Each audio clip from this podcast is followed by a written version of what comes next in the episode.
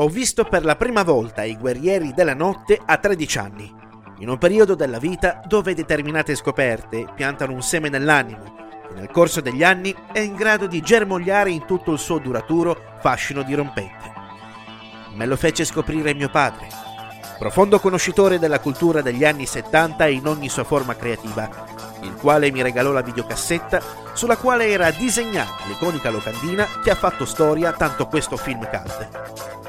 Il film inizia con una grande adunata di tutte le bande giovanili che controllano i quartieri di New York all'interno di un parco del Bronx ed indetta da Cyrus, capo dei Riffs, la banda più organizzata e grande della città. Cyrus è un leader carismatico, il quale predica la guerra tra le gang affinché mettano da parte l'odio reciproco per far fronte alla battaglia comune di controllare tutta la grande mela, creando così un grande esercito di strada che la polizia o gli elmeti come vengono chiamati, non potrebbe arginare in quanto sarebbe in numero di forze decisamente inferiore. La magia delle parole di Cyrus viene interrotta dal rumore di uno sparo che centra il capo di Riffs dritto al cuore. L'autore dell'assassinio è Luther, capo di Rouge, il quale addossa la responsabilità dell'accaduto proprio ai guerrieri. Da qui, per i Warriors, ha inizio una vera e propria odissea che li porterà a scappare verso Coney Island per tutta la città cercando di sfuggire alla furia vendicativa delle altre gang convinte della loro colpevolezza. Ogni elemento qui è un dannatissimo pezzo di storia del cinema.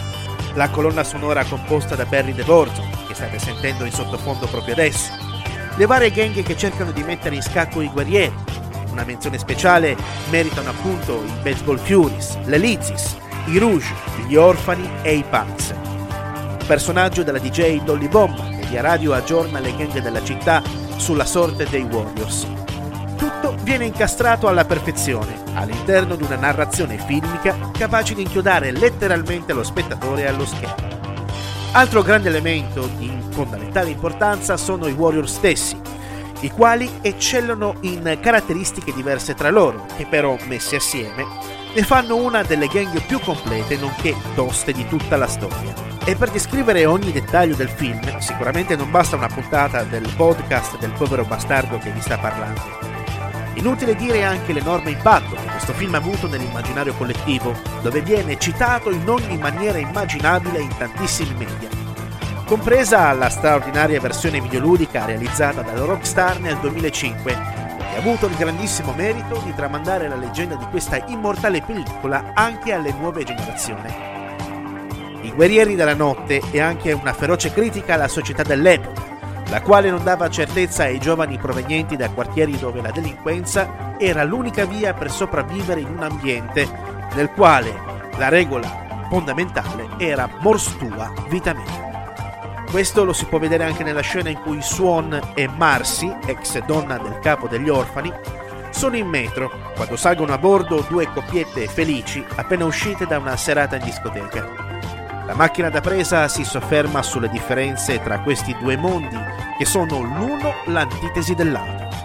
Oppure sul finale, dove la battuta rimane la mia preferita ogni qualvolta vado via e ritorno a Nevrotic Town, e che recita: Guarda che posto di merda! E abbiamo lottato tutta la notte per ritornarci.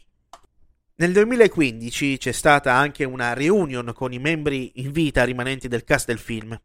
E se fuori il tempo non ha ancora deciso se far splendere il sole o far detonare l'ennesimo temporale qui a Nevrotech Town, non c'è occasione migliore di questa per poter riscoprire un cult senza tempo.